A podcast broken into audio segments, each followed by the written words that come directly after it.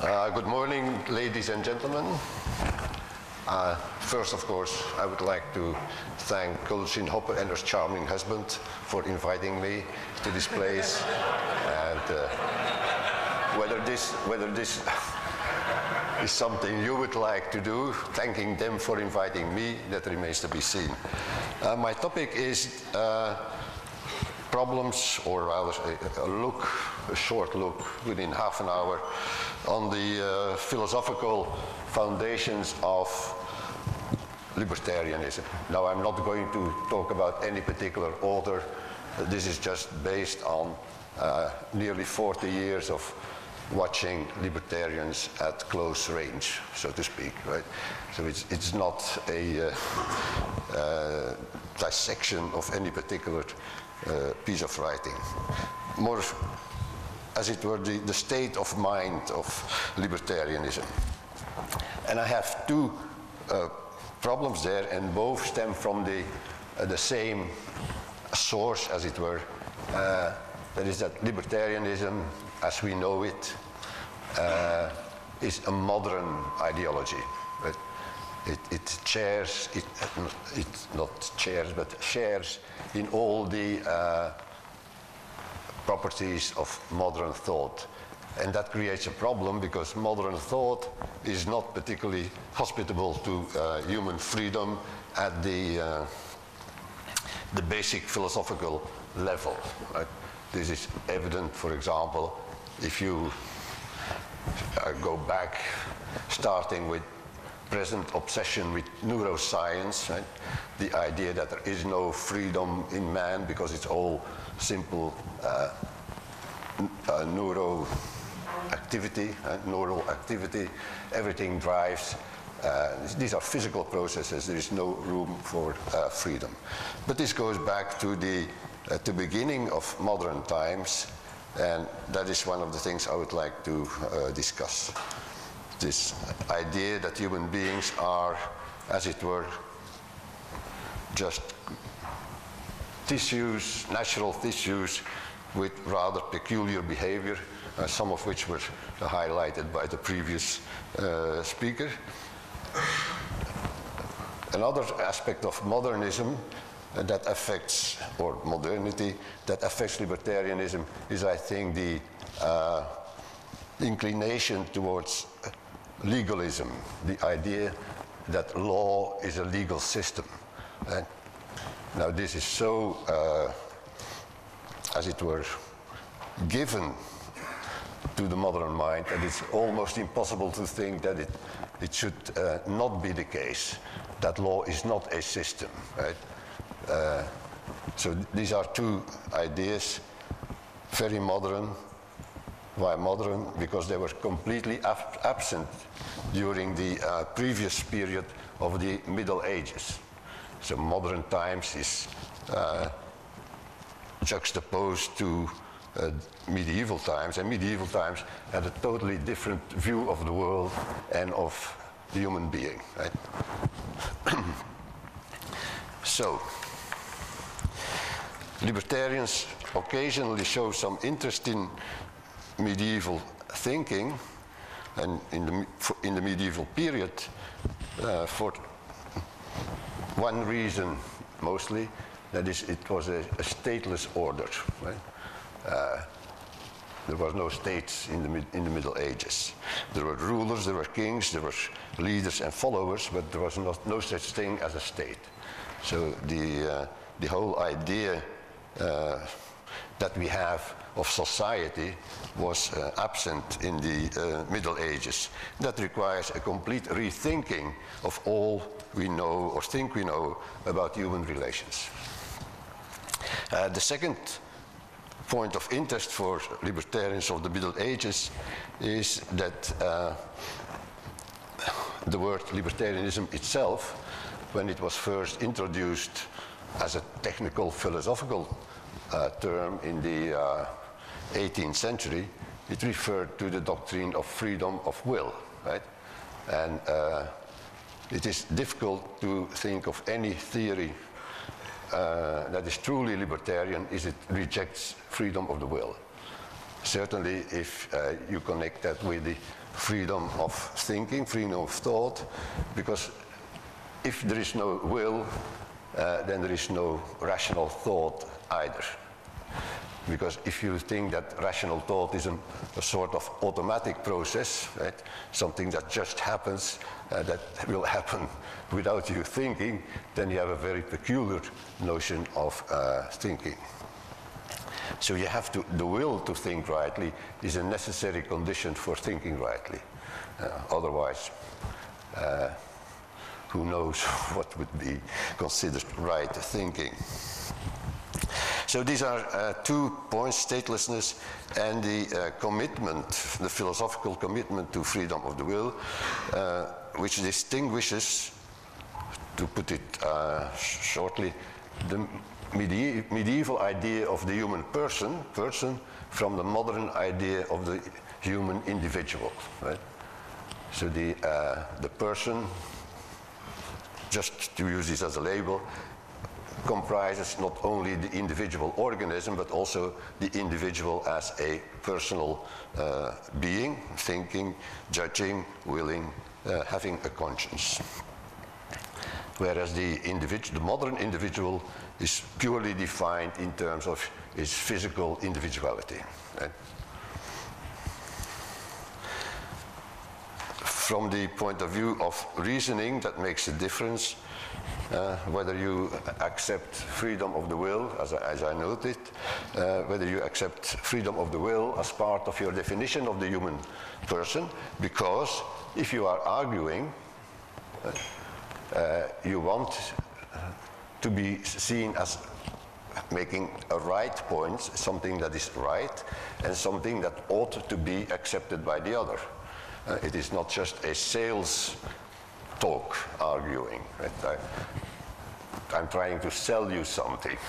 Look how elegant I am and look how charming my product is. So you try to make an argument in terms of right and ought. But these are two words that fare very badly in modern thinking. Right? Modern philosophy has almost no room for the ought and right, as the ought looked at from the other side. This is hard to place in modern thinking. Now, let me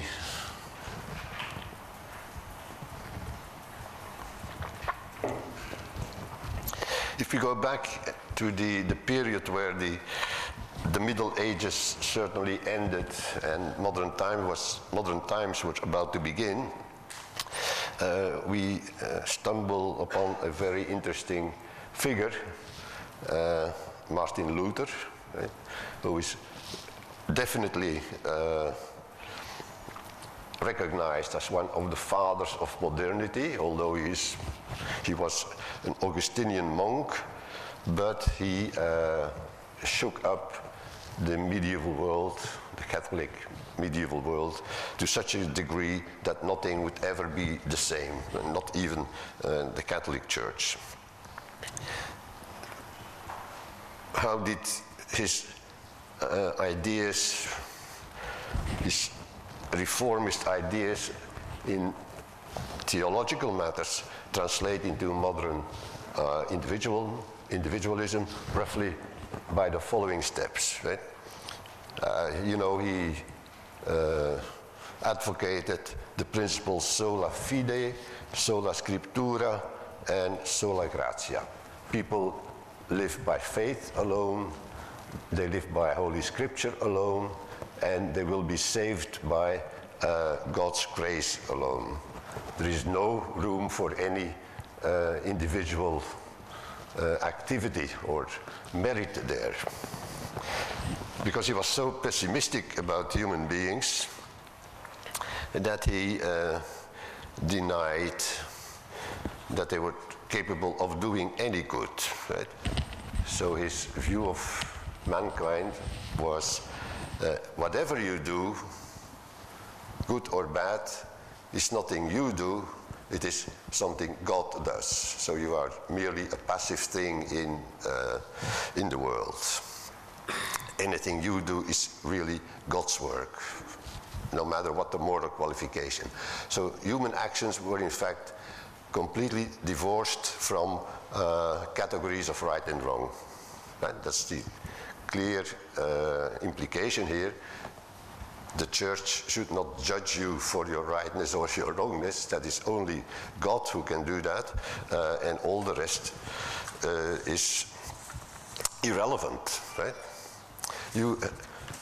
In saying that, he had the idea that we all have, as it were, an inner side, which is the reservation, the reserved place where each of us meets God, but outside that private conscience, there was the idea of a private conscience, outside of that there was no place for God in the world.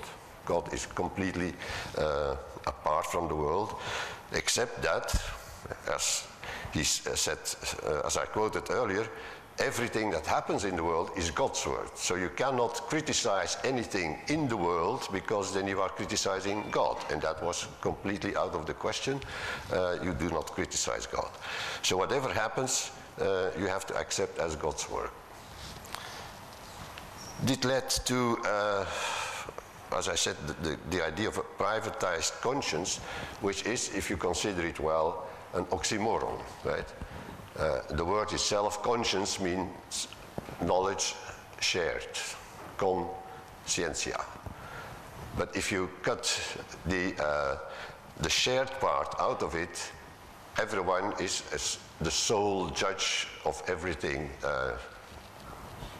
he thinks or does, right? There is no judge apart from one's own convictions, and that is part of the modern individualism, right? Where the individual can say, well, that's where I stand, right? I do not have to justify myself to anybody. This privatized conscience had, of course, a devastating influence on argumentation, because argumentation is always an appeal to another's conscience. When you argue, you appeal to at least his ideas of right thinking. And say, no, no, that doesn't follow, eh? That's a wrong conclusion. You have standards of excellence in thinking to which you appeal. But most argumentations are not simply about rightness in thinking, but also rightness in acting. So you argue always by appealing to another's conscience, that is, the things he shares or she shares, or you think they share with you, and then you try to find out what the common basis is, and then work out to a common conclusion. And the philosophical dimension of argumentation is that you try to arrive at conclusions that are valid for all human beings, so universally valid conclusions.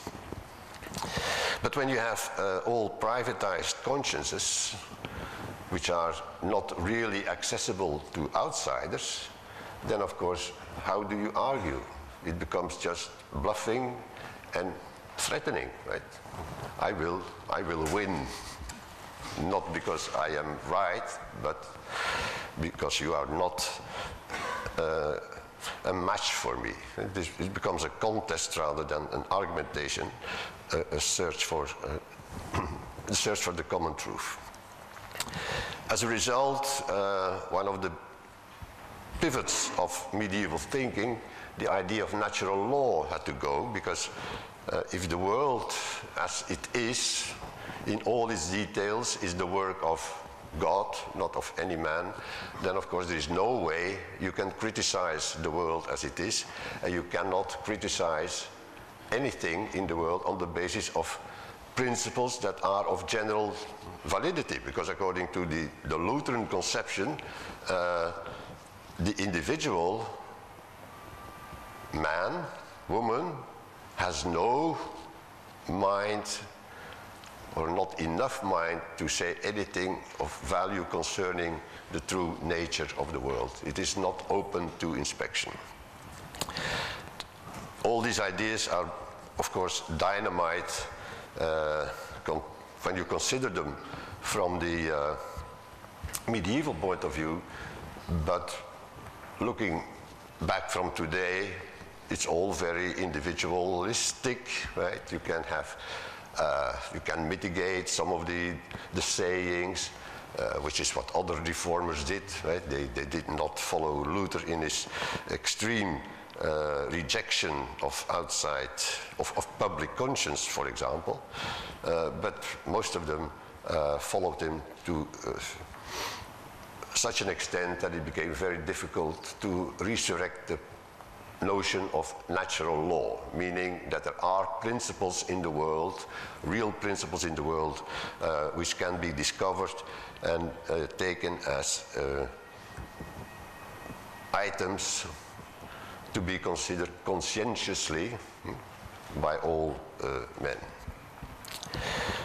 One of the consequences of this Lutheran individualism was, of course, that God became more and more irrelevant to thinking, because he is not directly connected with anything you can know, right?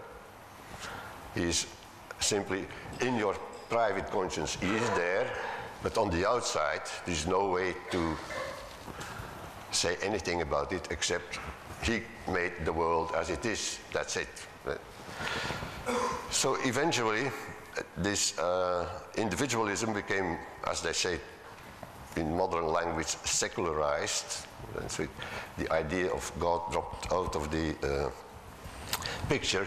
And then you see the rise of typically modern ideologies such as scientism and neo-humanism, which are, despite protestations by many libertarians, very much present in a libertarian common talk, so to speak. I'm not referring to particular authors, but the, say, the rank and file libertarian mindset is very much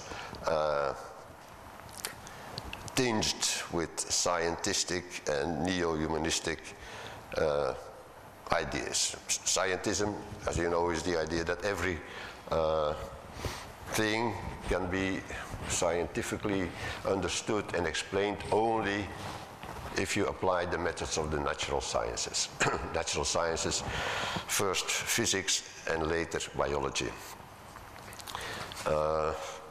Libertarians have been weaned away from the first physical scientism, which was very popular in the 19th century, with the social physics of the social engineers, which Friedrich Hayek criticized very effectively. But then Friedrich Hayek imported his own kind of biological scientism, right? When he began to talk about the evolution of society, social evolution, the evolution of law, and all this was a sort of using biology-based arguments to make his view, classical liberal, semi-libertarian, however you want to qualify them, seem scientifically warranted. So it was a sort of scientistic reasoning that crept back in, not in the form of physics, but in the form of biology.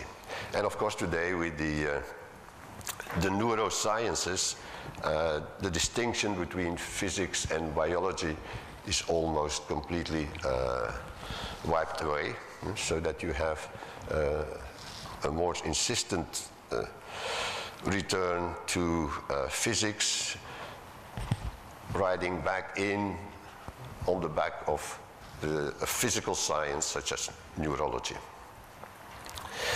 Neo-humanism too is very sympathetic to scientistic ideas, especially the biology-based version.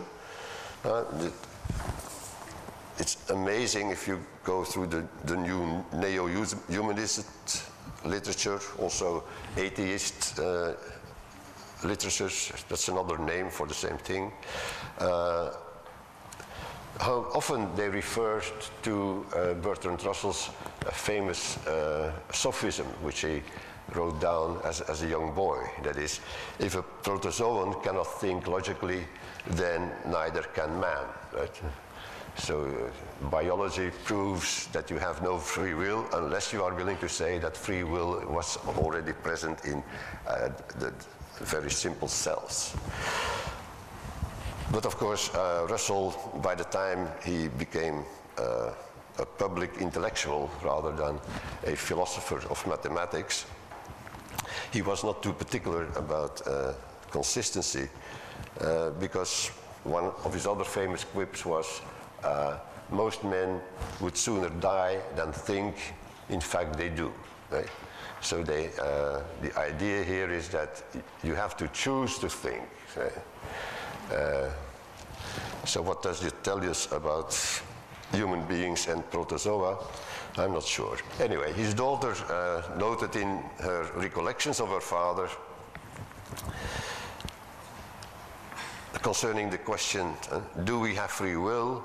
My father said no, writing as a philosopher, but he acted yes and wrote yes when his moral passions were engaged. So that is, I think it's that's a very typical attitude among modern intellectuals and also among libertarians who are much engaged on the one hand in political current affair actions. They want to do something, but they also want to cover their backside, let's say, against criticism from whatever is current in scientific views.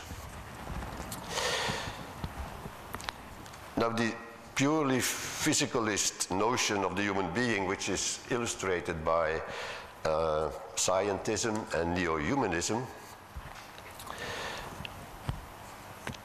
has as a result a fairly technological approach to human beings and to human progress. Progress is mostly thought of and presented as a conquest of nature, conquering the forces of nature. But of course, if man is seen as but another natural species, that notion of progress implies increasing man's power over man, because it's just another thing that can be manipulated, and the point is, if you can manipulate, control it, then you should control it. So there is a temptation to look at other people as simply matter that can be molded and manipulated and shaped and put into a certain form.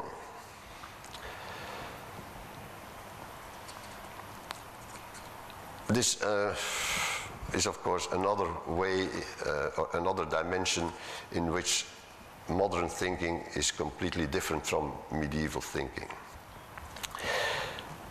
I'll just say a few words on the change from the concept of law to the concept of a legal system. The common element in law from the medieval times to modern times is that from about the end of the 11th century, medieval thought was enriched with the discovery of the Roman law books of the Emperor Justinian in the 6th century. Right? But that was, of course, something that did not touch ordinary life immediately for many centuries, but it was important in the universities. So what happened was that in the medieval universities, you saw the beginning of a study of law that was completely divorced from the study of actual life. It was an academic study, the law, right? The Roman law. And for that reason, the two things happened. It was not an immediate problem to adapt the Roman law to the stateless conditions of medieval times. But it was important to, as it were, find principles in it that were compatible with Christianity, because universities were Christian institutions. So the medieval theologians read the Roman law in the light of their main principles. First medieval principle is the equality of all human persons, regardless of rank, status, and position, under God and therefore under natural law. So all inequalities in position and rank are due to problems of local organization, household, economic problems. They are not basic to understanding the law. Second principle of medieval law, famously formulated by Saint Augustine, lex injusta non est lex. An unjust law is not a law at all. Right? So justice is always a conditio sine qua non of your understanding of law. And the third principle of medieval law is the famous admonition you find in Romans 13, first verse, by Saint Paul, where he says, authority comes only from God. And that meant that since it is unthinkable that God will ever authorize or sanction any injustice or malice or even incompetence, an evil, malicious, incompetent ruler has no authority at all, right? You either have authority, and then it is the authority which can be attributed to God, or you do not have authority, and then you cannot claim authority. So that meant that the Germanic peoples who had settled in the territories abandoned by the Roman Empire, and the church could depose any ruler for sheer incompetence or moral inadequacy. Now, when the medieval period was at its end, and then we are entering the 15th and 16th century, a number of revolutions occurred almost simultaneously. I discussed already Luther, but you had the general era of the Renaissance, you had the emergence of the absolute monarchies, emergence of science, the natural science and so on. And also the re-emergence of the Roman law, but this time freed from the medieval Christian interpretation that had been put on it. Because what the Christian interpretation had removed were principles like these. The prince, whatever pleases the prince has the force of law. That was smuggled away because that was completely foreign to medieval thinking. The principle that the prince is above the law, is not bound by law, that of course also had to go in the medieval times, but it was indispensable to the claims of the absolute monarchies. Okay? And the moderns added, directly as a result of the Lutheran agitation, the principle cuius regio, eius religio. Right? He who controls the land controls the religion of his subjects.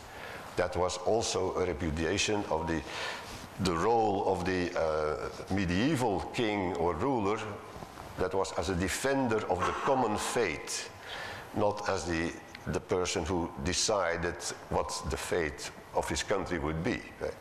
So this was a complete revolution. The theme, I will mention it, not elaborate it, but what the structure of the Roman law as a legal system concerns you have to understand that it is based on the notion of a society. Now, the medieval world was not a society. It was a mesh of communities and later cities. It was very non-structured, but very fluid in its development. And there was, the law was not a system imposed on it. The law was simply that which followed from the reality of life. If you applied principles of natural law, or to go back to the former concept of conscience, the gradual institutionalization of the common human conscience. And that was the idea of law. The controlling factor in law was this bringing together in a common conscience so that everybody had, as it were, access to the law, to the same law. When conscience was privatized, there was no longer a common conscience, so the law of the prince became an ersatz conscience. You could appeal publicly to the law, and that was it. Positive notion. But the structure of that society on which, to which this system was applied was a vertically structured society with top position and bottom positions and positions in between. And the principle of organization was that the lower position was responsible or answerable to the higher position, meaning that at the very top there was no responsibility, right? So at the top of the legal system it was total irresponsibility, which was fine for the Roman emperors and was also fine for the absolute monarchies in the 16th century. And of course that had implications for the idea of God, right? Because God was still in the highest of authorities. He became a totally irresponsible God. Complete will without control, whereas the medieval God was the epitome of responsibility. Because the notion of God in medieval times was that God represents everything that sets man apart from the rest of nature. So it was a very humanized God, but he had all these virtues or excellences in a not-to-be-bettered degree. But irresponsibility is not something that sets man apart from the animals, right? Animals are not responsible beings, so there is a continuity between man and animal if you take irresponsibility as the, as it were, the basic notion of freedom. I do not have to answer to you, right? Get lost. That's, you dismiss the other arbitrarily. You feel you are not responsible to anything. That was, of course, not permitted under medieval law, where you always had to be able to answer, willing and able to answer questions raised to you.